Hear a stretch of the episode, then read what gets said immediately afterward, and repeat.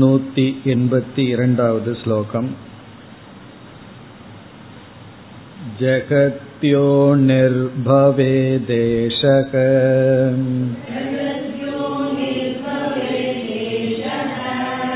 பிரபவாப்யய கிருத்வதக.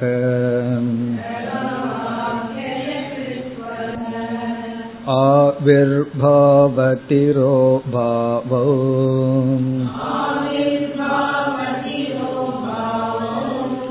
உற்பத்தி பிரளயோ மதோ.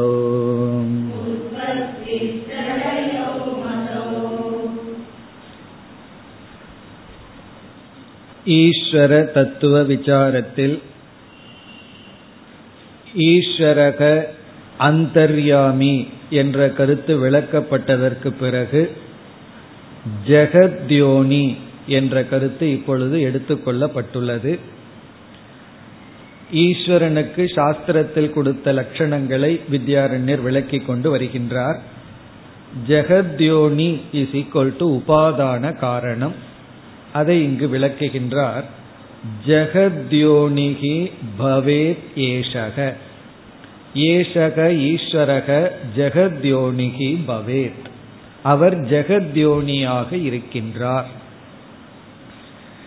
காரணம் என்ன, ஹேது என்ன, அதை அடுத்த வரியில் குறிப்பிடுகின்றார். ஈஸ்வரனை ஜெகத்யோனி என்று நாம் சொல்ல ஹேது காரணம் பிரபவ அப்யய கிருத்வதக. பிரபவம் என்றால் படைப்பு, அப்யயம் என்றால் லயம். பிரபவ அப்யய கிருத் என்றால் இவர் சிருஷ்டிக்கும் லயத்திற்கும் காரணமாக இருப்பதனால். கிருத்வதக அப்படின்னா காரணமாக இருப்பதனால். பிரபவ அப்யயத்துக்கும் பிரபவத்துக்கும் அப்யயத்துக்கும் காரணமாக இருப்பதனால், அதாவது சிருஷ்டிக்கும் லயத்துக்கும் காரணமாக இருப்பதனால் இவரை ஜெகத்யோனி உபாதான காரணம் என்று கூறுகின்றோம். இனி அடுத்த கேள்வி, உற்பத்தி என்றால் என்ன, லயம் என்றால் என்ன? எதை நாம் உற்பத்தி என்கின்றோம், எதை சிருஷ்டி என்கின்றோம், எதை லயம் என்கின்றோம்? இந்த பிரபவம் அப்யயம் அதனுடைய லட்சணம் இரண்டாவது வரியில் ஆவிர்பாவ திரோபாவௌ உற்பத்தி பிரளயௌ மதௌ. உற்பத்தி பிரளயம் என்பது, அதாவது சிருஷ்டி லயம் என்பது ஆவிர்பாவ திரோபாவம்.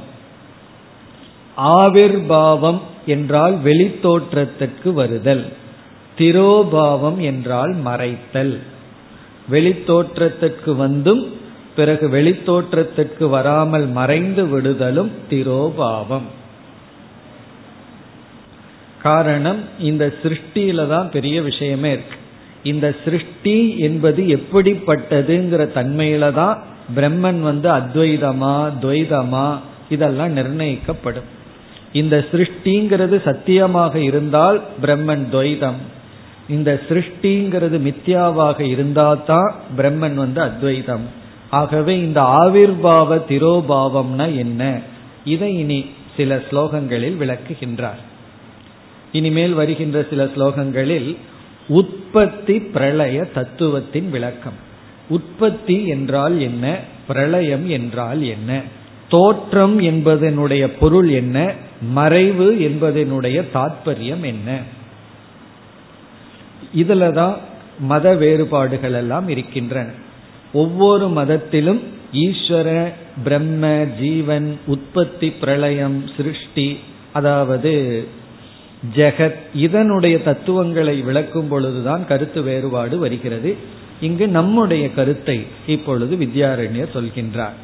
இனி ஆவிர்பாவ திரோபாவம்னா என்ன, உற்பத்தி பிரளயம் என்பது ஆவிர்பாவ திரோபாவம்னா, அதாவது வெளித்தோற்றத்துக்கு வருதல் பிறகு ஒடுங்குதல் அப்படின்னு சொன்னார். இதை நம்ம கேட்கும் பொழுது உற்பத்திங்கிற வார்த்தைக்கு ஆவிர்பாவம்ங்கிற வார்த்தையை பயன்படுத்தினீர்கள். சில சமயம் உற்பத்திங்கிறது புரியும், ஆவிர்பாவம்னா புரியாது. பிரளயம்ங்கிற வார்த்தைக்கு திரோபாவம்னு புதிய சொல் தான் வந்தது. இனி ஆவிர்பாவம்னா என்ன, திரோபாவம்னா என்ன, அது எப்படி வருகின்றது, அதை இனி மேற்கொண்டு விளக்குகின்றார். ஆகவே இனி வருகின்ற சில ஸ்லோகங்களில் உற்பத்தி பிரளயத்தினுடைய விளக்கங்கள். நூத்தி எண்பத்தி மூன்றாவது ஸ்லோகம். ஆவிர்பாவயதி ஸ்வஸ்மின்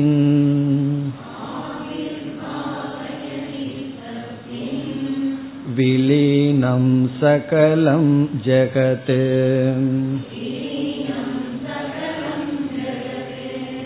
பிராணி கர்மவசாதேஷக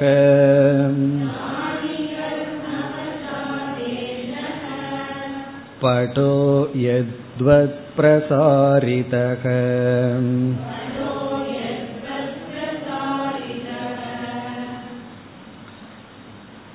இந்த ஸ்லோகத்தில் ஆவிர்பாவ லட்சணம், ஆவிர்பாவ லட்சணம் உற்பத்தியினுடைய லட்சணம். உற்பத்தி என்றால் என்ன? சிருஷ்டியினுடைய லட்சணம். அடுத்த ஸ்லோகத்தில் வந்து பிரளயம் அல்லது திரோபாவத்தினுடைய லட்சணத்தை சொல்வார். அப்படி ஆவிர்பாவ திரோபாவத்தை தனித்தனியாக விளக்கி பிறகு இரண்டுக்கும் சேர்ந்து சில உதாகரணங்கள் எல்லாம் கொடுக்க போகின்றார். இப்ப ஆவிர்பாவம்னா என்ன, மேனிஃபெஸ்டேஷன் என்றால் என்ன, உற்பத்தி அல்லது சிருஷ்டி என்றால் என்ன, இதனுடைய முடிவை மிக தெளிவாக சொல்ல போறார். நாம வந்து ஆவிர்பாவம்ங்கிற வார்த்தையை ஏன் பயன்படுத்துகிறோம், இப்படி பயன்படுத்துறதுனால நமக்கு என்ன நன்மைங்கிறத பிறகு மிக தெளிவாக சொல்ல போறார். அதை நம்ம அங்கு பார்ப்போம். இப்ப இந்த இடத்துல ஆவிர்பாவம்னா என்ன, அதற்கு லட்சணத்தை குறிப்பிடுகின்றார். அதாவது எந்த ஒன்று ஏற்கனவே தனக்குள் லயமாகி இருந்ததோ அதை வெளிப்படுத்துதல் ஆவிர்பாவம். இதுல ஒவ்வொன்றிலேயும் சூக்ஷ்மமான விஷயம் இருக்கு. எந்த ஒன்று ஏற்கனவே தன்னிடம் லயமாகி இருந்ததோ அதை வெளிப்படுத்துதல் ஆவிர்பாவம். இதிலிருந்து இல்லாதது வருது அப்படிங்கிற கருத்தெல்லாம் நிராகரிக்கப்படுதுன்னு பிறகு சொல்ல போற. இப்ப எந்த ஒன்று ஏற்கனவே லயமானதோ அதை வெளிப்படுத்துதல் ஆவிர்பாவம். அதைத்தான் இங்கு கூறுகின்றார். முதல் வரியை விட்டுட்டு அடுத்த வரியை பார்ப்போம். முதல் வரியில கடைசி பகுதி ஸ்வஸ்மின் விலீனம் சகலம் ஜெகத். சகலம் ஜெகத்னா முழுமையான சிருஷ்டி உலகம். சகலம்னா என்டையர். நம்ம தமிழ்லயும் சகலம்னு சொல்லுவோம், எல்லாம் அப்படின்னு. சகலம் ஜெகத் அதாவது அனைத்து உலகமும் என்ன ஆயிற்று, ஸ்வஸ்மின் விலீனம் ஏற்கனவே தனக்குள் ஒடுங்கி இருந்த. ஸ்வஸ்மின் அப்படின்னா ஈஸ்வரனாகிய தனக்குள், விலீனம்னா லயமடைந்திருந்த, சம்ஸ்கார ரூபமாக காரண ரூபத்தை அடைந்திருந்த. விலீனம் என்றால் பிரளயத்தை அடைந்திருந்த. சகலம் ஜெகத்து ஏற்கனவே தனக்குள் ஒடுங்கி இருந்த அனைத்து உலகத்தையும் ஆவிர்பாவயதி வெளித்தோற்றத்துக்கு கொண்டு வருதல், கொண்டு வருகின்றார். ஆவிர்பாவயதினா ஏற்கனவே தனக்குள் ஒடுங்கி இருந்ததை வெளிப்படுத்துதல். ஆவிர்பாவயதினா வெளிப்படுத்துதல். இப்ப வெளிப்படுத்துதல் அப்படின்னு சொல்லும் பொழுதே ஏற்கனவே இருக்கிறதத்தான் வெளிப்படுத்த முடியும். அதைத்தான் சொன்னார், ஸ்வஸ்மின் விலீனம் தனக்குள் லயமடைந்திருந்த அனைத்து உலகத்தையும் வெளிப்படுத்துதல். இனி இரண்டாவது வரியில் என்ன சொல்றார், ஒரு கேள்வி வருது. ஏற்கனவே உலகம் தனக்குள்ள ஒடுங்கி இருக்கு, அதை வெளிப்படுத்துறதுக்கு பெயர் தான் ஆவிர்பாவம் அல்லது உற்பத்தி என்றால் அல்லது சிருஷ்டி என்றால். அடுத்த கேள்வி, இவர் எப்பொழுது வெளிப்படுத்துவார், எப்படி வெளிப்படுத்துவார்? ஒன்ன நம்ம எந்த விதத்துல வேணாலும் வெளிப்படுத்தலாம். உள்ள ஒடுங்கி இருக்கிறத எப்பொழுது, எப்படி அல்லது எதன் நிமித்தமாக வெளிப்படுத்துவார் அப்படின்னு ஒரு கேள்வி வருகிறது. அதற்கான பதில் இரண்டாவது வரியில் முதல் பகுதியில் பிராணி கர்ம வசாத். பிராணி கர்ம வசாத், பிராணின ஜீவர்கள், எல்லா ஜீவராசிகளினுடைய கர்மத்தினுடைய நிமித்தமாக. இங்க வசம்னா நிமித்தமாக. பிராணி கர்மத்தினுடைய நிமித்தமாக ஆவிர்பாவயதி இவர் வெளிப்படுத்துகின்றார். இப்ப ஈஸ்வரன் வந்து ஒவ்வொரு ஜீவனுடைய கர்மவினைக்கு ஏற்ப இந்த உலகத்தை வெளிப்படுத்துகின்றார். ஏஷகன் ஒரு வார்த்தை இருக்கு. பிராணி கர்ம வசாத் ஏஷக இஸ் ஈக்வல் டு ஈஸ்வரக ஆவிர்பாவயதி. ஆவிர்பாவயதிங்கிறதுக்கு சப்ஜெக்ட் ஏஷக. ஏஷக ஈஸ்வரக, இந்த ஈஸ்வரன் தனக்குள் லயமடைந்திருந்த அனைத்து உலகத்தையும் பிராணியினுடைய கர்ம வசத்தினால் கர்ம நிமித்தமாக வெளிப்படுத்துகின்றார். இதுல இங்க என்ன சொல்லப்படுகிறதுன்னு சொன்னா, நம்ம இந்த சிருஷ்டியை பார்த்து அனுபவிச்சுட்டு இருக்கோம். இந்த உலகத்தை பகவான் ஏன் இவ்விதம் படைத்தார் அப்படின்னு ஒரு கேள்வி. வேற விதத்துல படைச்சிருக்கலாம் அல்லவா? ஏழு பூதம் வச்சிருக்கலாம், அல்லது மூணு பூதம் வச்சிருக்கலாம், வேற எப்படி வேணாலும் படைச்சிருக்கலாம். ஏன் இவ்விதம் படைத்தார்?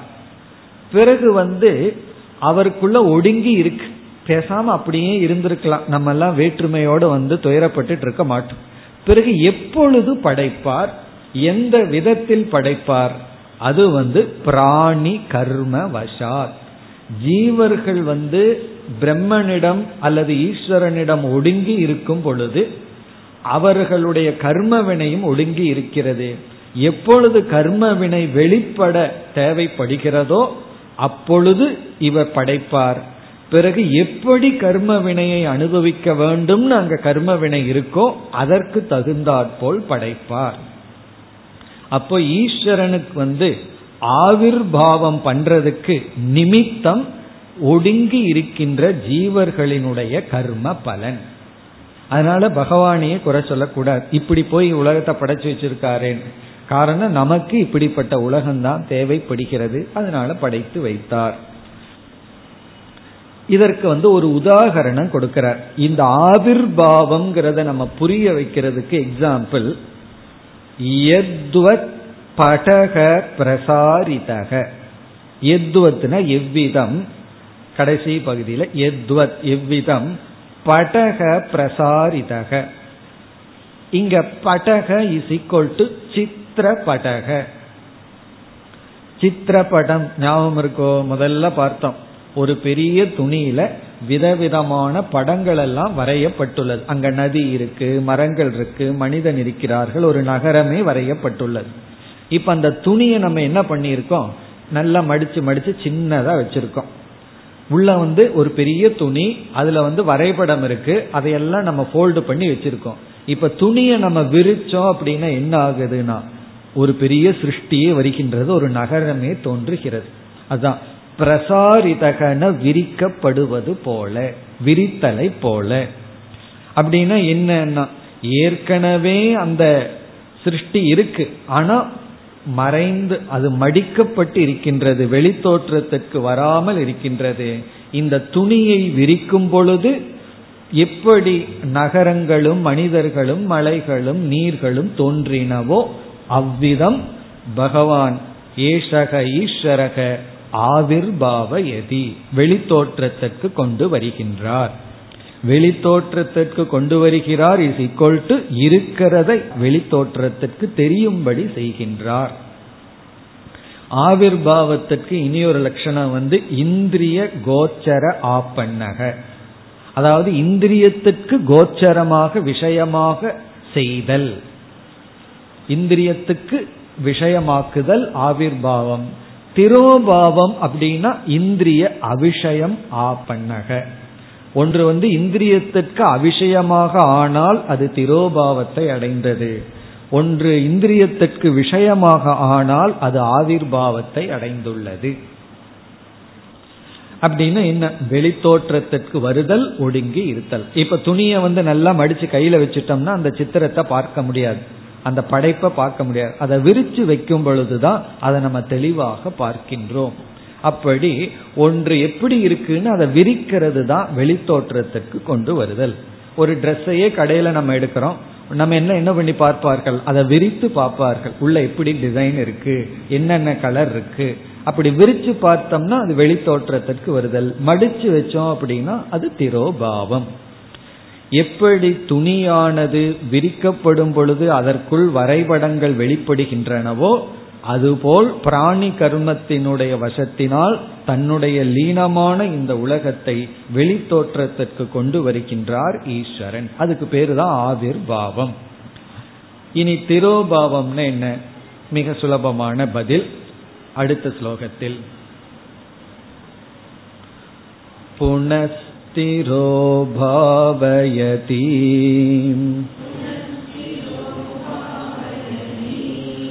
ஸ்வஸ்மின்யேவாகிலம் ஜகத்.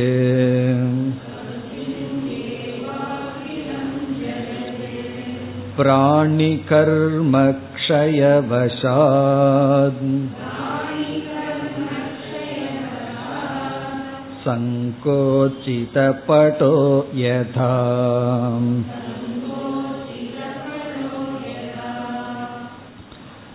மிகவும் சுலபம். ஆவிர்பாவத்தை தலைகீழா புரிஞ்சிட்டோம்னா திரோபாவம். தெளிவா இங்கு வித்யாரண்யர் எழுதியுள்ளார். புனக மீண்டும், திரோபாவயதி திரோபாவயதி ஈஸ்வரக ஏஷக, மீண்டும் அவர் திரோபாவனம் செய்கின்றார். ஸ்வஸ்மின் ஸ்வஸ்மின் ஏவ ஸ்வாத்மன் ஏவ ஸ்வாத்மணி ஏவ, ஸ்வஸ்மின் அல்ல ஸ்வாத்மணி ஏவ அகிலம் ஜெகத்து. ஸ்வாத்மணினா தனக்குள், அகிலம் ஜெகத்து அனைத்து உலகத்தையும். ஸ்வாத்மணினா தனக்குள், அகிலம் ஜெகத் அனைத்து உலகத்தையும் தனக்குள் திரோபாவயதி. திரோபாவயதினா மறைக்கின்றார், எடுத்து ஒடுக்குகின்றார். இனி அடுத்த கேள்வி, எப்பொழுது பகவான் அதை செய்வார்? எப்பொழுது பகவான் வந்து படைப்பார்னா, பிராணியினுடைய கர்மங்கள் தயாராகும் பொழுது படைப்பார். பிராணியினுடைய கர்மங்கள் எல்லாம் முடியும் பொழுது அவர் தனக்குள் வைத்துக் கொள்வார். அதுதான் இரண்டாவது வரியில் பிராணி கர்ம க்ஷயவசாத். பிராணி கர்மமானது க்ஷயத்தை ஏற்படும் பொழுது, பிராணி கர்ம க்ஷயம்னா எல்லா ஜீவராசிகளினுடைய சமஷ்டி பிராரப்தம் முடியும் பொழுது. இந்த கர்மத்தை நம்ம ரெண்டா பிரிக்கிறோம், வியஷ்டி சமஷ்டின்னு பிரிக்கிறோம். அதாவது வியஷ்டினா இண்டிவிஜுவல் கர்மம், சமஷ்டினா நமக்கெல்லாம் சேர்ந்தாப்புலேன்னு ஒரு கர்மம் இருக்கு. இப்ப வந்து ஒவ்வொருவருக்கும் கர்ம வினை இருக்கு, அதனால அந்த இடத்துல பிறக்கிறது அந்தந்த தனிப்பட்ட அனுபவம். இப்ப நம்ம எல்லாமே இந்தியாங்கிற நாட்டுல பிறந்து இந்த தட்பவெட்ப சூழ்நிலையில சேர்ந்தாப்புல அனுபவிக்கிறோம், அதை நம்ம சமஷ்டின்னு சொல்றோம். அப்படி எல்லா ஜீவராசிகளுக்கும் சமஷ்டி பிராரப்தம்னு ஒண்ணு இருக்கு. அந்த சமஷ்டியானது க்ஷயமடையும் பொழுது நம்ம எல்லாம் என்ன பண்ணுவோம்னா பகவானுடைய காரண நிலைக்கு சென்று விடுவோம்.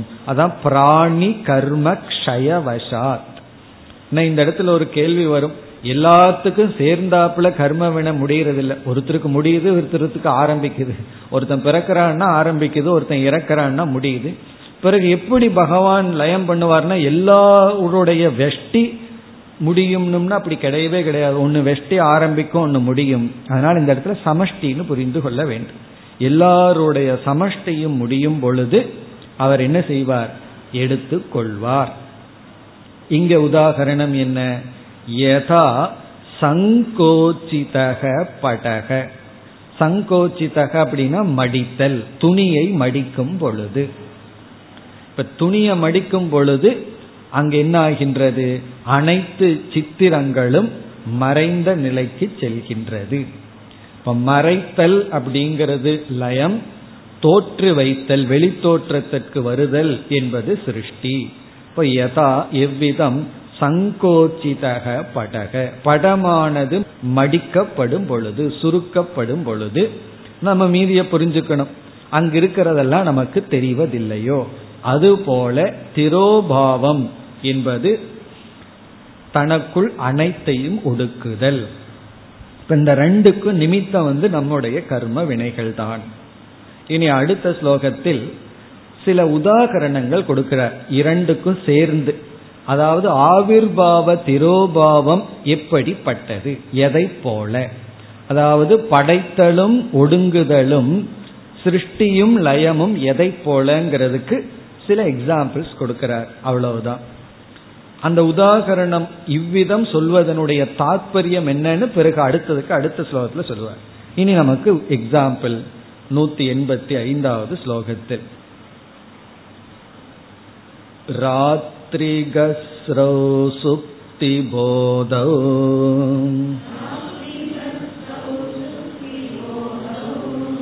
உன்மீலன நிமீலனே தூஷ்ணீம் பாவதிரோ பாவோ தூஷ்ணீம் பாவ மனோராஜ்யே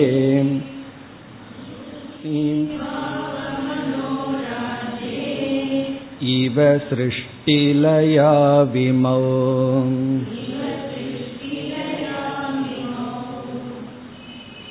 கடைசி சொல் சிருஷ்டி லய. சிருஷ்டியும் லயமும் என்பது இதை போல. இதுல வந்து ஜஸ்ட் எக்ஸாம்பிள் தான். முதல் ராத்ரி கஸ்ரவ். கஸ்ரக அப்படின்னா பகல். ராத்ரி கஸ்ரவ் அப்படின்னா இரவையும் பகலையும் போல. அப்ப இரவுங்கிறதுக்கு எதற்கு உதாகரணம்? லயம் அல்லது திரோபாவம். கஸ்ரக அப்படிங்கிறது பகல்.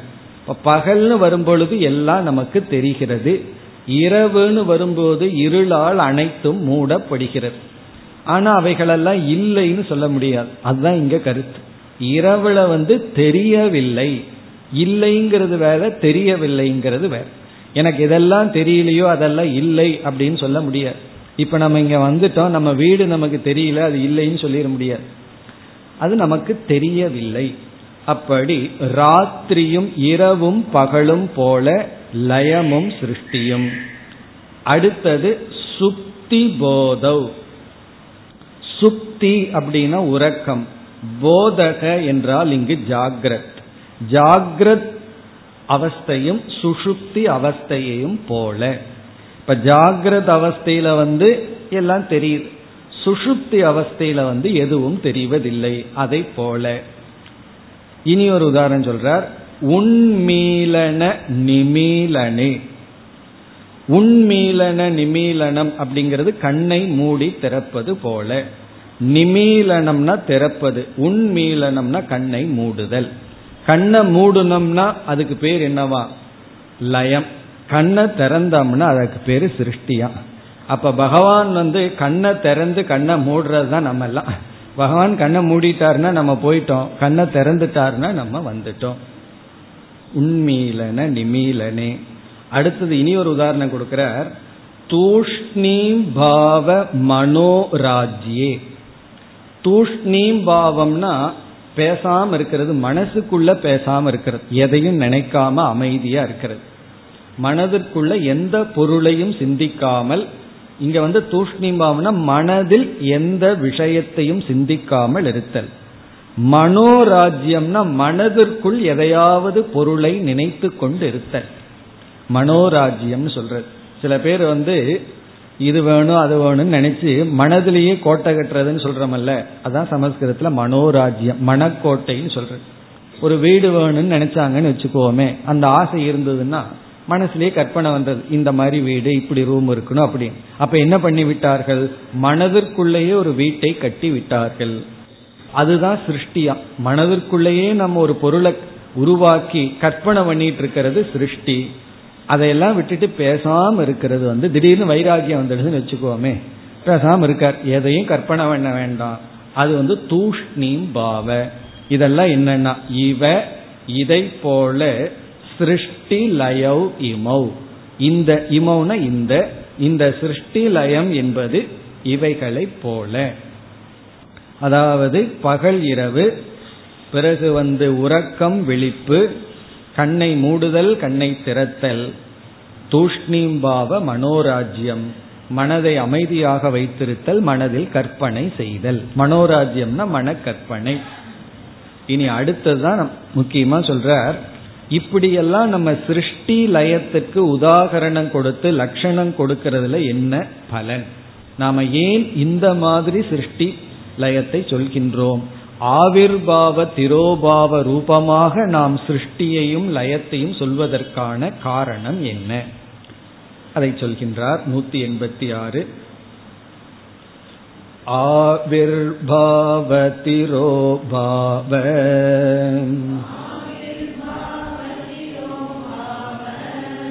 சக்திமத்வேன ஹேதுனாம் ஆரம்ப பரிணாமாதி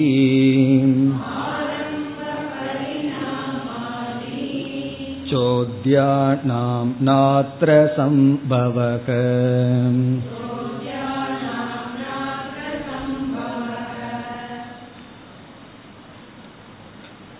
ஆவிர்பாவ திரோபாவம் ஆக சிருஷ்டியை நாம் சொல்வதற்கு என்ன காரணம், அதனால என்ன பலன் என்றால், சாஸ்திரத்துல தத்துவ நூல்களில் விதவிதமான சிருஷ்டிவாதங்கள் இருக்கின்றன. சிருஷ்டி எப்படி வந்தது என்பதற்கு எத்தனையோ வாதங்கள் இருக்கின்றன. சிருஷ்டிவாதம், சிருஷ்டிவாதம்னா சிருஷ்டியை விளக்குகின்ற நிலை. சிருஷ்டிங்கிறது இப்படித்தான் அப்படின்னு பல விதத்தில் விளக்குகின்றார்கள். அதுல முக்கியமான வாதம் ஆரம்பவாதக. அது ஒரு முக்கியமான வாதம், ஆரம்பவாதம். ஆரம்பவாதம் அப்படிங்கிறதுக்கு இனி ஒரு பெயர் அசத்காரியவாதம். ஆரம்பவாதம்னு சொல்லலாம் அல்லது அசத்காரியவாதம். இப்ப இவர்கள் என்ன சொல்கிறார்கள் அப்படின்னு சொன்னா, இல்லாத ஒன்றுதான் தோன்றி உள்ளது, இல்லாத காரியம் தோன்றி உள்ளது, அசத்காரியவாதம். புதிதாக ஆரம்பிக்கப்பட்டுள்ளது, அதனால ஆரம்பவாதம். ஆரம்பம்னா இப்பதான் அது வந்திருக்கு, முன்னெல்லாம் அது கிடையாது. ஏன் அப்படி சொல்கிறீர்கள் அப்படின்னா, இருக்கிறது எதற்கு வரணும், ஏற்கனவே இருந்தா அது வர வேண்டிய அவசியம் இல்லை. ஆகவே அசத்து தான், இல்லாதது தான் வர வேண்டும். இருக்கிறத நம்ம வேணும்னு கேட்க மாட்டோம். பகவான் கிட்ட போய் ஏற்கனவே ரெண்டு கண்ணு இருந்தா இனி ஒரு கண்ணு கொடுன்னு கேட்க மாட்டோம். காரணம் ஏற்கனவே இருக்கே, இல்லாதது தானே கேட்போம். இல்லாதது தானே நமக்கு வரணும், இருக்கிறது வர வேண்ட வர வேண்டிய அவசியம் இல்லை. ஆகவே ஆரம்பவாதிகள் இந்த தர்க்க சாஸ்திரத்தை எல்லாம் பின்பற்றுபவர்கள். அவர்களை பொறுத்த வரைக்கும் புதிதா வந்துட்டதுனால அதுவும் சத்தியம், எதிலிருந்து வந்ததோ அதுவும் சத்தியம், இரண்டுக்கும் சமமான சத்தியத்துவம் இருக்கின்றது. பிறகு இனி ஒரு வாதம் வந்து பரிணாமவாதம். பரிணாமவாதம், அதற்கு இனி ஒரு பெயர் சத்காரியவாதம். பரிணாமவாதம் சொல்லலாம் அல்லது சத்காரியவாதம். சத்காரியவாதம் பரிணாமவாதம் சொன்னா, இருக்கிறது தான் வந்தது, இருப்பது தான் வந்தது. முதல்ல ஒருத்தன் சொன்னா இல்லாதது வந்தது, இவர்கள் சொல்கிறார்கள் இருப்பது தான் வந்தது. நீ அடுத்த கேள்வி, இருக்கிறது ஏன் வரணும் அப்படின்னு ஒரு கேள்வி கேட்டா இவர்கள் என்ன பதில் சொல்கிறார்கள், ஒரு விதத்தில் இருந்தது வேறு விதத்தில் வந்துள்ளது, பாலாக இருந்தது தயிராக வந்துள்ளது, பரிணாமத்தை அடைந்து வந்துள்ளது, வேறு விதத்தில் வந்துள்ளது. இல்லாதது வர முடியாது, அதுதான் வேறு விதத்தில் வந்துள்ளது, பரிணாமவாதம். இப்படி பல வாதங்கள் இருக்கு, ஆரம்பவாதம் பரிணாமவாதம். அதுல முக்கியமா இந்த ரெண்டு வாதம், அதாவது இருக்கிறது வந்துதா இல்லாதது வந்துதா, இதுதான் கேள்வி. ரெண்டு பேரும் பதில் மாத்தி மாத்தி ஒருவரை ஒருவர் அடித்துக் கொள்வார்கள். இந்த சத்காரியவாதி அசத்காரியவாதி ரெண்டு பேரும் ஒருவரை ஒருவர் நீக்கி கொள்வார்கள்.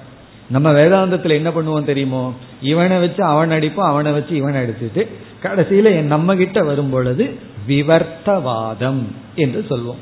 இப்ப நம்ம இடத்துல வந்தா நம்முடைய பதில் விவர்த்தவாதம். அந்த விவர்த்தவாதத்தை விளக்கத்தான் ஆவிர்பாவ திரோபாவ திருஷ்டாந்தம். இந்த ஆவிர்பாவ திரோபாவம் நம்முடைய விவர்த்தவாதத்தை விளக்குவதற்காக கூறப்பட்டது.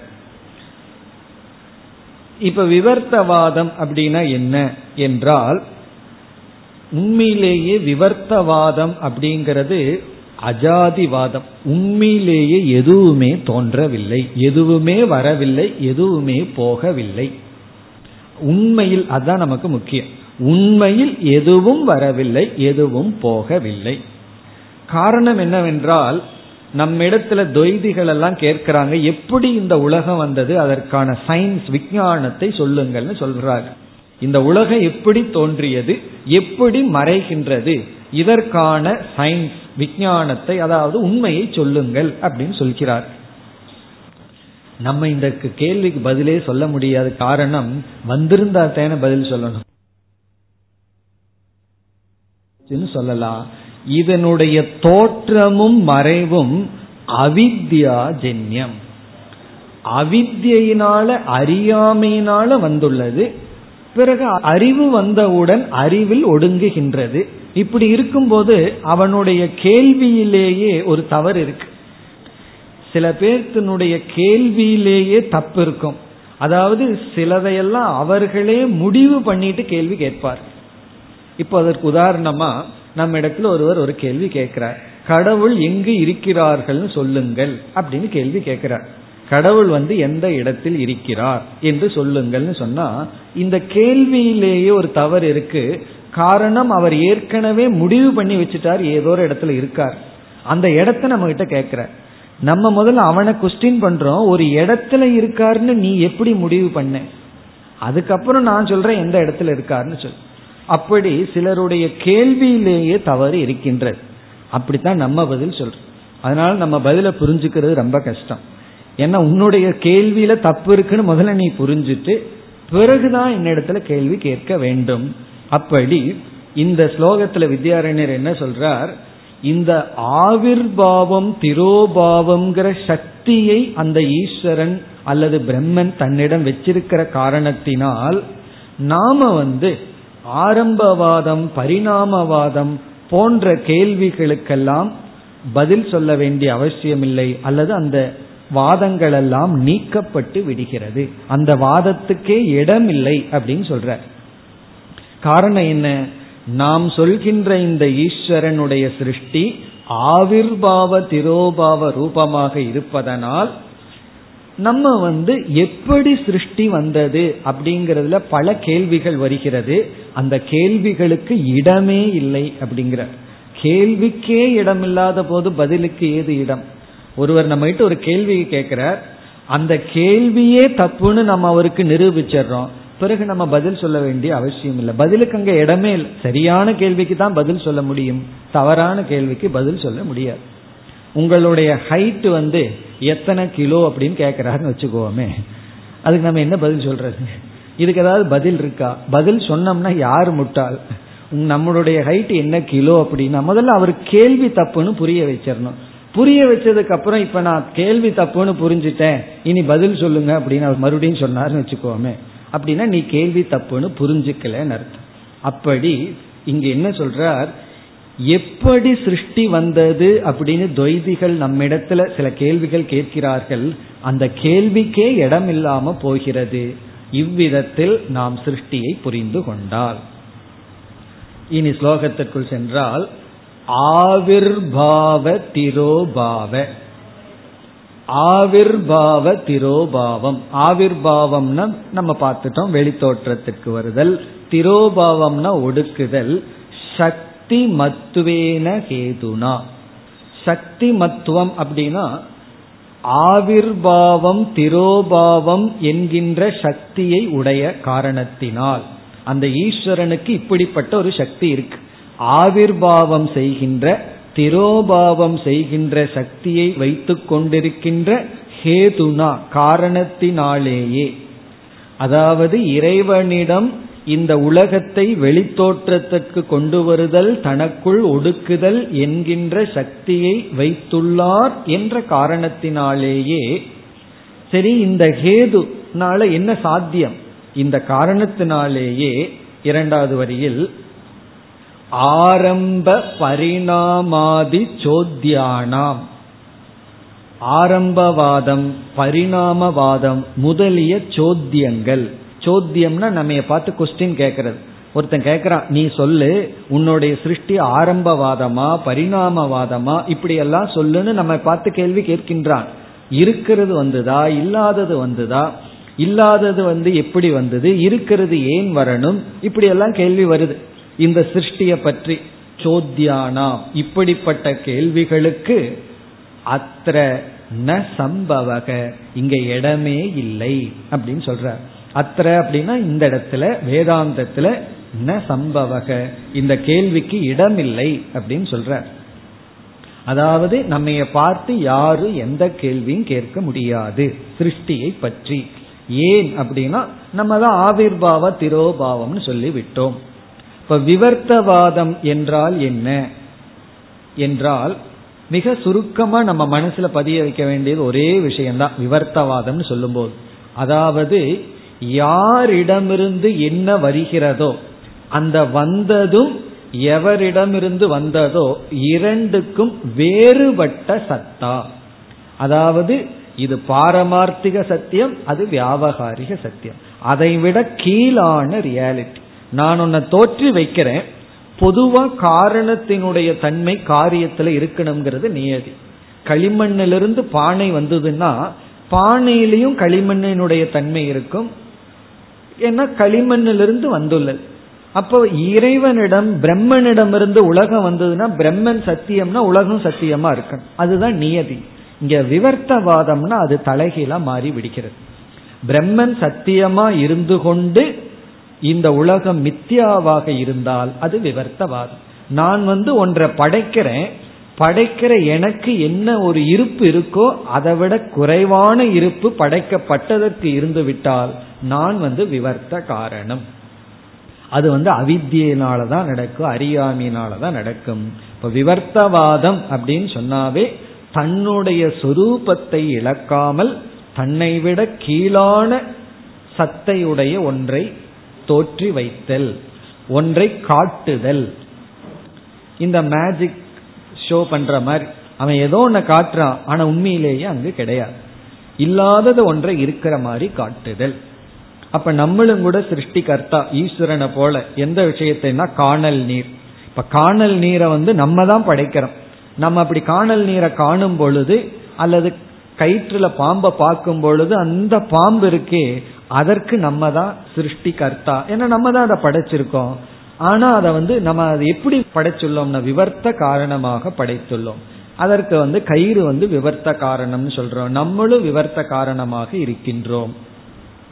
அப்படி நம்ம சிருஷ்டிய பேசுறதுனால இது விவர்த்த காரணம்ங்கிறத எப்படி நம்ம கம்யூனிகேட் பண்றோம்னா ஆவிர்பாவ திரோபாவம்னு சொல்வதன் மூலம், பிறகு ஏற்கனவே இருந்ததை நம்ம வெளிப்படுத்துறோம்னு சொல்வதன் மூலம், பிறகு ராத்திரி பகல் சுஷுப்தி ஜாகிரத், பிறகு வந்து தூஷ்ணீம்பாவ மனோராஜ்யம். இப்படிப்பட்ட உதாகரணத்துல நம்ம என்ன முடிவு செய்யறோம், ஈஸ்வரனிடம் ஒரு சக்தி இருக்கு.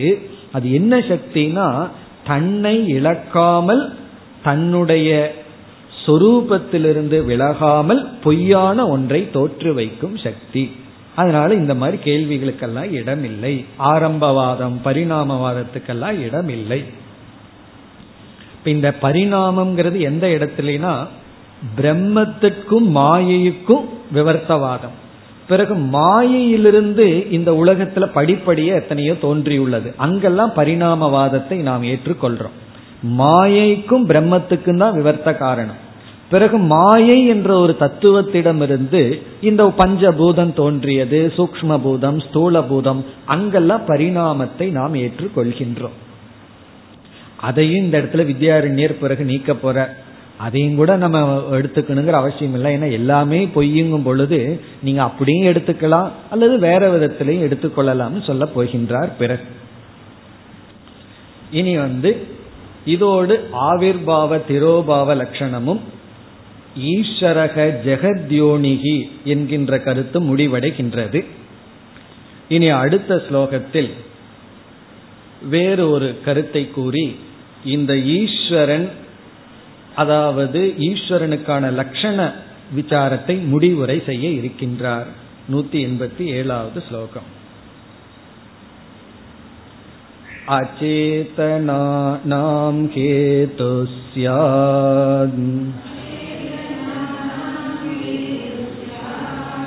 ஜாட்யாம்சேநேஸ்வரஸ்ததா.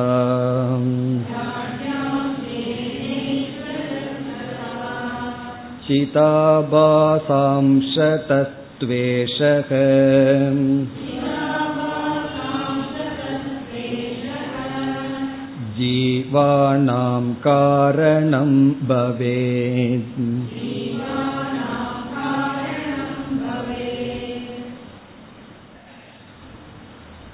இங்கு ஒரு சந்தேகம் நமக்கு வருகின்றது.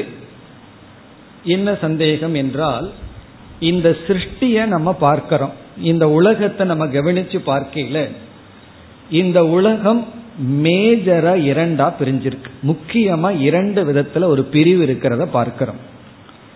ஒன்று போக்தா, இனி ஒன்று போக்யம். போக்தா அப்படின்னா அனுபவிப்பவன், போக்யம்னா அனுபவிக்கப்படும் பொருள். அப்படி இந்த உலகத்துல சிருஷ்டியில இப்படி ஒரு பேதம். பிறகு அனுபவிப்பவன் அப்படின்னு சொன்னாவே அது ஜடமா இருக்குமா சேதனமா இருக்குமாங்கிற கேள்வி வரும்போது அது சேதனம், ஒரு கான்சியஸ் பிரின்சிபிள். நம்ம எல்லாம் வந்து ஒரு அறிவு பூர்வமா போக்தாவா இருக்கும். பிறகு அனுபவிக்கப்படுவது வந்து பொதுவாகவே போக்யம் ஜடமாகத்தான் இருக்கு. ஒரு சொல்லலாம், இல்லை நான் வந்து ஆடு மாடையெல்லாம் சாப்பிட்றேன், அது ஜடமா இல்லையே, அதை ஜடமா ஆக்கி அப்புறம் நம்ம சாப்பிட்றோம். அதனுடைய சைத்தன்யத்தை மனசையா நம்ம சாப்பிட்றோம், அதனுடைய ஜடமான உடலை தான் மனிதர்கள் சாப்பிடுகிறார்கள். அப்படி போக்கியம் வந்து எப்பொழுதுமே ஜடம், போக்தா வந்து சேத்தனமாக இருக்கின்றார். இப்ப ஈஸ்வரன் வந்து சிருஷ்டிக்கு காரணம் அப்படின்னு சொல்லும் பொழுது நாம பார்க்கின்ற இந்த சிருஷ்டியில போக்தாவும் இருக்கு, போக்கியமும் இருக்கு, ஜடமும் இருக்கு, சேத்தனமும் இருக்கு. அதுலயும் ஒரு பியூட்டி என்னன்னா, அந்த சேத்தனமும் விகாரத்துடன் இருக்கின்ற சேத்தனமா இருக்கு. நம்ம கிட்ட இருக்கிற அறிவு மாறிக்கொண்டே இருக்கின்றது. அப்ப விகாரமான ஒரு சேத்தனம், விகாரமான ஒரு அச்சேதனமான ஜட பொருள். இதற்கு ஈஸ்வரன் காரணம் அப்படின்னு சொன்னா அது எப்படி ஒரு ஈஸ்வரன் சேத்தனத்திற்கும் ஜடத்திற்கும் காரணமா இருக்க முடியும் என்ற கேள்வி வருது. இப்ப வந்து களிமண் வந்து ஜடமா இருக்கு, பானைக்கு ஒரு விதத்துல காரணம், அதை செய்கின்ற குயவன் அறிவு பூர்வமா இருந்து ஒரு காரணமாக இருக்கின்றான். அப்படி இருக்கையில் ஈஸ்வரன் வந்து எப்படி சேதனத்திற்கும் அச்சேதனத்திற்கும் காரணமாக இருக்க முடியும்? இதெல்லாம் நமக்கு தெரிஞ்சதுதான். அதாவது ஈஸ்வரன் வந்து எப்படி உபாதான காரணமாகவும் நிமித்த காரணமாகவும் இருக்கின்றார், அதுதான் கேள்வி. அதற்கு பதில் நம்ம முண்டகோபநிஷத்துல எப்படி பார்த்திருக்கோம், யதோர்ணநாபி சிருஜதே கிருண்ணதே, எப்படி சிலந்தி பூச்சியானது இந்த உலகத்திற்கு தானே நிமித்த காரணம், உபாதான காரணம். அந்த பதில் தான் இங்கு சொல்லப்படுகிறது, அந்த கருத்து தான் இங்கு வருகின்றது. அதாவது ஈஸ்வரன் எப்படி சேதனத்திற்கும் காரணம், அச்சேதனத்திற்கும் காரணம். அதுதான் இங்க பதில் எப்படி சொல்கிறார் அப்படின்னு சொன்னா, முதல்ல ஈஸ்வரன்கிறது யார் அப்படின்னு பார்க்கணும். இப்ப ஈஸ்வரன்கிறது யார் அப்படின்னு சொன்னா, மாயா என்ற ஒரு உபாதியை வைத்துடைய சைத்தன்யம் ஈஸ்வரன். இப்ப மாயை என்ற ஒன்றுக்குள்ள ஒரு பிரதிபிம்ப சைத்தன்யமும் இருக்கு, பிளஸ் மாயாங்கிற உபாதியும் இருக்கு. இப்ப இங்க என்ன சொல்றார், மாயா என்ற உபாதியின் அடிப்படையில் அவர் ஜடத்துக்கு காரணமாக இருக்கின்றார். மாயா என்கின்ற உபாதியின் அடிப்படையில், மாயை என்கின்ற ஒரு உபாதியின் அடிப்படையில் ஜடத்துக்கு ஈஸ்வரன் காரணமாக விளங்கி கொண்டு இருக்கின்றார். பிறகு வந்து அந்த மாயை என்கின்ற ஒரு தத்துவத்துல பிரம்ம சைத்தன்யத்தினுடைய பிரதிபிம்பம் இருக்கின்றதல்லவா, அந்த பிரதிபிம்பத்தின் அடிப்படையில் ஜீவர்களுக்கு காரணமாக இருக்கின்றார். அப்ப சிதாபாசத்தினுடைய அடிப்படையில், சைத்தன்யத்தினுடைய பிரதிபிம்பத்தின் அடிப்படையில் ஜீவர்களுக்கு காரணமாகவும், பிறகு வந்து உபாதி மாயையின் அடிப்படையில் ஜடத்துக்கும் காரணமாக இருக்கின்றார். அப்ப இங்க என்ன நிலைநாட்டப்படுதுன்னா, ஜீவனுக்கும் உபாதான காரணம் ஜெகத்துக்கு உபாதான ஜடத்துக்கு உபாதான காரணம் ஈஸ்வரன் தான். இப்ப ஜீவனிடம் இருக்கின்ற சிதாபாசம் யாருடையது, அதற்கு உபாதானம் என்ன, முக்கிய காரணம் என்ன, அதுவும் ஈஸ்வரனுடைய சொரூப சைத்தன்யம். ஜடமான இந்த உலகம் உடல், அதற்கும் காரணம் ஈஸ்வரனிடம் இருக்கின்ற மாயை என்ற ஜட உடல். அதைத்தான் இங்கு சொல்கின்றார். இதுவும் மிக சுலபமான ஸ்லோகம்தான். அச்சேதனானாம் ஹேதுஹு ஸ்யாத். அச்சேதனம் அப்படின்னா ஜடம், ஜடமான உலகம் உடல் போன்றவைகளுக்கு அச்சேதனானாம் ஹேதுஹு காரணம் ஆவார் யார், ஈஸ்வரன். ஹேதுஹு ஸ்யாத், எப்படி காரணமாவார், ஜாட்ய அம்சேன ஈஸ்வரக. ஈஸ்வரக கேதுகு ஸ்யாத், ஈஸ்வரன் வந்து ஜடத்துக்கும் காரணம் ஆவார். எப்படின்னா ஜாட்ய அம்சேன, அவருடைய ஜட அம்சத்தின் நோக்கில், ஜட அம்சத்தின் அடிப்படையில். இங்க ஜட அம்சம் இஸ் ஈக்வல் டு மாயா அம்சம். திரிகுணாத்மிகா மாயா, மூன்று குணங்கள் சொரூபமாக இருக்கின்ற ஜடஸ்வரூபமானது மாயா. அப்படி தன்னுடைய ஜடஸ்வரூபமான மாயையின் அடிப்படையில் அச்சேதனத்துக்கு காரணமாவார். ததா அவ்விதம் சிதாபாச அம்சதக, சிதாபாச அம்சதக து ஏஷக. ஏஷக ஈஸ்வரக, இந்த ஈஸ்வரன் சிதாபாச அம்சதகன சிதாபாச அம்சேன. இங்க நம்ம எப்படி புரிஞ்சுக்கணும், இங்க எந்த சிதாபாசத்தை பத்தி பேசுறார், மாயைக்குள் பிரதிபிம்பிக்கின்ற சிதாபாசத்தின் அம்சத்தின். ஜீவானாம் காரணம் பவேத், எல்லா ஜீவர்களுக்கும் காரணம் ஆகின்றார். இவர் வந்து எல்லா ஜீவர்களுக்கும் காரணமாக ஆகின்றார். இதிலிருந்து இங்க என்ன சொல்றார் அப்படின்னா, மாயையினுடைய அடிப்படையில ஜடத்துக்கும், மாயைக்குள் இருக்கின்ற பிரதிபிம்பத்தின் அடிப்படையில் சேதனமான ஜீவர்களுக்கும் இவர் யோனி உபாதான காரணம் அல்லது காரணம். இத்துடன் ஈஸ்வர சைத்தன்ய விளக்கம் முடிவடைகிறது. இது வந்து நூத்தி ஐம்பத்தி மூணாவது ஸ்லோகத்தில் ஆரம்பிச்சோம். நூத்தி ஐம்பத்தி மூன்றிலிருந்து நூத்தி எண்பத்தி ஏழு வரை ஈஸ்வர சைத்தன்ய விளக்கம்னு ஆரம்பிச்சோம். ஆனாலும் இன்னும் ஈஸ்வரனை பத்தி தான் இன்னும் கொஞ்சம் தூரம் விளக்கம் போக இருக்கின்றது. அதுல ஈஸ்வர சைத்தன்ய விளக்கம் அல்லது ஈஸ்வர சுரூப விளக்கம் முடிவடைந்து விட்டது. அதாவது சாஸ்திரத்துல ஈஸ்வரன்கிறவர் யார் அப்படின்னு பல லட்சணங்கள் கொடுக்கப்பட்டிருந்தது. அந்த லட்சணங்களை ஒன்றின் பெண் ஒன்றாக எடுத்து விளக்கி கொண்டு வந்தார். அந்த விளக்கத்தை இந்த நூத்தி எண்பத்தி ஏழாவது ஸ்லோகத்துடன் நிறைவு செய்கின்றார். இனி அடுத்ததிலிருந்து ஈஸ்வர சம்பந்தமான வேறு தலைப்புக்கு, வேறு விசாரத்துக்கு வருகின்றார். அடுத்த ஸ்லோகம் நூத்தி எண்பத்தி எட்டு. தம பிரதான க்ஷேத்ராணாம் சித்ப்ரதானஸ்சிதாத்மனாம் பரகாரணதாமேதி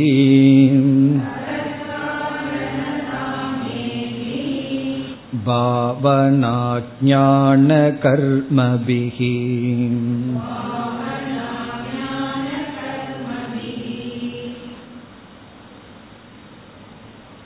இந்த ஸ்லோகத்தில் ஆரம்பித்து நூத்தி எண்பத்தி எட்டில் ஆரம்பித்து இருநூத்தி முப்பத்தி ஆறாவது ஸ்லோகம் வரை, இருநூத்தி முப்பத்தி ஆறு வரை தத்பத விசாரம் அல்லது ஈஸ்வர பிரம்ம விசாரம், ஈஸ்வரனுக்கும் பிரம்மத்திற்கும் உள்ள விசாரத்தை செய்கின்றார்.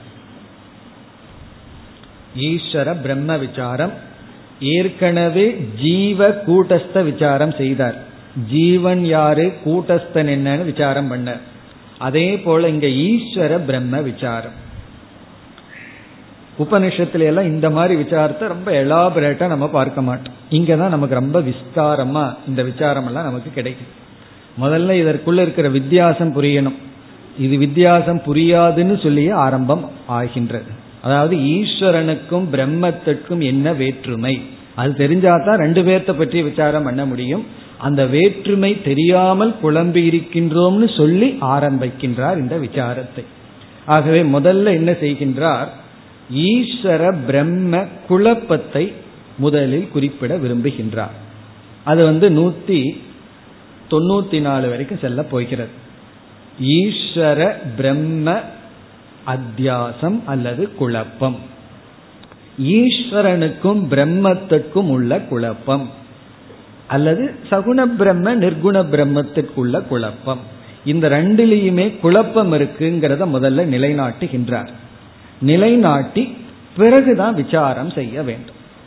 எங்கு விசாரம் பண்ணணும், எந்த இடத்த நம்ம போய் என்கொயரி பண்ணணும்னா, எங்கு தெளிவான அறிவு இல்லையோ அங்கதான் விசாரம் பண்ணணும். தெளிவா அறிவு இருக்கிற இடத்துல விசாரம் பண்ண வேண்டிய அவசியம் இல்லை. இப்ப நான் மனிதன் அப்படிங்கிறதுக்கு விசாரம் பண்ணணுமான்னா, சில பேர்த்துக்கு மறந்து போச்சுன்னா விசாரம் பண்ணணும். அதுக்குன்னு ஒரு ஹாஸ்பிட்டல் இருக்கு, அங்க விசாரம் பண்ணுவார்கள். விசாரம் பண்ணி நீ தான் மனுஷன்னு சொல்லி ஞானத்தை கொடுப்பார்கள். தெளிவா தெரிஞ்சிடுது அப்படின்னா அங்க விசாரம் பண்ண வேண்டிய அவசியம் இல்லை. அதனாலதான் பார்த்தீங்கன்னா எப்பொழுதெல்லாம் ஒரு பெரிய விசாரம் ஆரம்பிக்கின்றதோ அப்பொழுதெல்லாம் விசார பீஜத்தை கொடுப்பது வந்து சம்பிரதாயத்துல வழக்கம். நாம ஏன் இங்க விசாரம் பண்ணணும்னு இங்க குழப்பம் இருக்கு அப்படின்னு அந்த குழப்பத்தை காட்டுறது தான் சம்பிரதாயத்துல நம்ம பார்க்கலாம். ட்ரெடிஷ்னல் டீச்சிங்ல வந்து ஃபர்ஸ்ட் வந்து விசாரத்தினுடைய அவசியம் என்ற ஒரு விசாரம் நடக்கும். பூர்வபக்ஷி வந்து என்ன சொல்லுவான் தெரியுமா, இங்க விசாரம் வேண்டாம் தெளிவா இருக்குன்னு சொல்லுவான். நம்ம என்ன செய்வோம், இல்ல தெளிவில்லை குழம்பி இருக்கோம் அப்படின்னு சொல்லுவோம். இப்ப முதல் விசாரம் விசாரம் தேவையா இல்லையாங்கிற விசாரம், அதுதான் என்னைக்குமே ஃபர்ஸ்ட் விசாரமா இருக்கும். அப்படி இங்க வந்து ஈஸ்வரன்கிற ஒரு தத்துவம், பிரம்மன் ஒரு தத்துவம், இந்த ரெண்டு பேர்த்தையும் கொஞ்சம் விசாரம் பண்ண வேண்டியது இருக்கு. முதல்ல என்ன சொல்ற, இந்த ரெண்டு பேர்த்தையும் ஏன் விசாரம் பண்ணணும்னா அதுல குழம்பி இருக்கின்றோம், குழப்பம் வந்துள்ளது அப்படிங்கிறத இப்பொழுது நிலைநாட்டுகின்றார். அது எப்படி குழம்பியுள்ளோம், இப்ப ஈஸ்வரனிடம் இருக்கின்ற தன்மையெல்லாம் சிலதெல்லாம் பிரம்மத்துக்கு போயிருக்கான், பிரம்மனிடம் இருக்கின்ற சில தன்மை ஈஸ்வரனுக்கு போய் வேறுபாடு தெரியாமல் ஒரு அத்தியாசம் நடந்துள்ளது.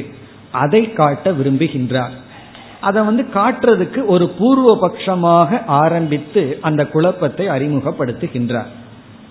இப்ப இவருடைய பூர்வ பட்சம் என்ன, என்ன ஒரு பூர்வ பட்சத்தை அறிமுகப்படுத்தி ஈஸ்வரனுக்கும் பிரம்மத்திற்கும் குழப்பம் இருக்குங்கிற கருத்தை அறிமுகப்படுத்துகிறார் அப்படின்னா, சுரேஸ்வராச்சாரியர் வார்த்திகக்காரர் என்ன பண்ணி இருக்கின்றார், ஒரு இடத்துல அவர் எப்படி சொல்லி இருக்கார்னா, பிரம்மனிடமிருந்து இந்த ஜெகத்தானது தோன்றி உள்ளது அப்படின்னு சொல்லி இருக்கின்றார். பிரம்மன்னு சொன்னா நிர்குண பிரம்மன்கிற அர்த்தத்தில் அவர் சொல்லி இருக்கின்றார். பிரம்மனிடமிருந்து இந்த உலகம் வந்துள்ளது அப்படின்னு அவர் சொல்லி இருக்கின்றார். உடனே அதை இங்க வந்து வித்யாரண்யர் கோட் பண்றார். சுரேஸ்வராச்சாரியார் என்ன சொல்றார் அப்படின்னா, பிரம்மன் தான் இந்த உலகத்துக்கு காரணம்னு சொல்றார். அப்ப நீங்களோ ஈஸ்வரன் தான் காரணம்னு சொல்கிறீர்கள், அது எப்படி எப்படி சுரேஸ்வரர் பிரம்மனை இந்த உலகத்திற்கு காரணம்னு சொல்லலாம் அப்படின்னு ஒரு பூர்வபக்ஷம் வருகிறது. அதற்கு வந்து பதில் சொல்ற விதத்துல பிரம்ம ஈஸ்வரனுடைய குழப்பத்தை அறிமுகப்படுத்துகிறார். அப்ப இந்த ஸ்லோகம் வந்து சுரேஸ்வராச்சாரியாருடைய ஸ்லோகம்.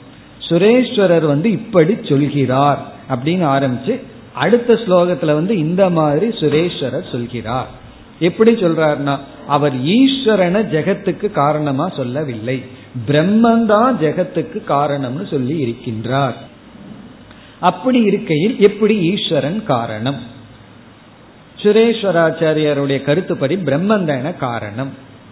இந்த மாதிரி ஒரு பூர்வபக்ஷத்தை போட பிறகு பதில் எப்படி வருகிறது அப்படின்னு சொன்னா, சுரேஸ்வரர் வந்து பிரம்மன் காரணம் அப்படின்னு சொல்லும் பொழுது அவர் என்ன மனசுல வச்சுட்டு சொல்றார் அப்படின்னா, பிரம்மனும் ஈஸ்வரனும் நாம தெளிவாக புரிந்து கொள்ளவில்லை, ரெண்டுக்குள்ள ஒரு அந்யோன்ய அத்தியாசம் நடந்துள்ளது.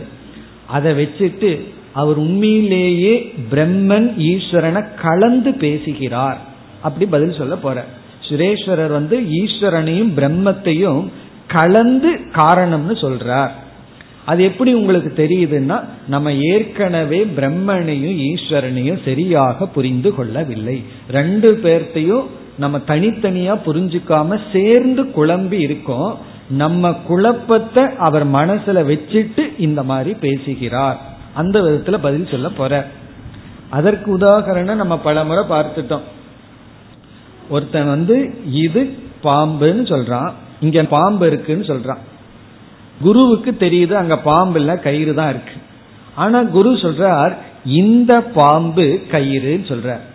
இப்ப குரு வாயில பாம்புங்கிற வார்த்தை ஏன் வந்தது? அது வந்து சிஷ்யனுடைய அத்தியாசத்தை அங்கீகாரம் செய்து இவர் சொல்றார். அப்ப சிஷ்யனுடைய குழப்பத்தை எடுத்துக்கொண்டு பதில் சொல்வது போல இங்கு சுரேஸ்வரர் ஏற்கனவே ஈஸ்வர பிரம்ம விஷயத்துல குழப்பம் அடைஞ்சுள்ளார்கள், அந்த குழப்பத்தினால அவர் அப்படி பேசுகிறார் என்ற விதத்தில் பதில் சொல்ல போகிறார்.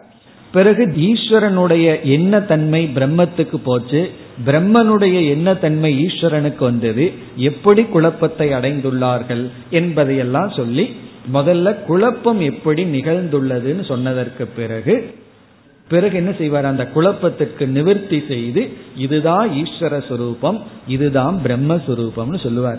அது எதற்கு சொல்றார் அப்படின்னா, ஏற்கனவே ஜீவனையும் கூட்டஸ்தனையும் பிரிச்சு கூட்டஸ்தனை பிரிச்சு வச்சிருக்கார். இங்க ஈஸ்வரனையும் பிரம்மனையும் விசாரம் பண்ணி இந்த பிரம்மந்தா கூட்டஸ்தன், ஜீவனுடைய உண்மையான சொரூபம் என்ற ஐக்கியத்திற்காக இனி இந்த விசாரம் ஆரம்பிக்கப்படுகிறது. அடுத்த வகுப்பில் தொடர்வோம். ஓம் பூர்ணமத பூர்ணமிதம் பூர்ணாத் பூர்ணமுதச்யதே பூர்ணஸ்ய பூர்ணமாதாய பூர்ணமேவாவசிஷ்யதே. ஓம் சாந்தி சாந்தி சாந்தி.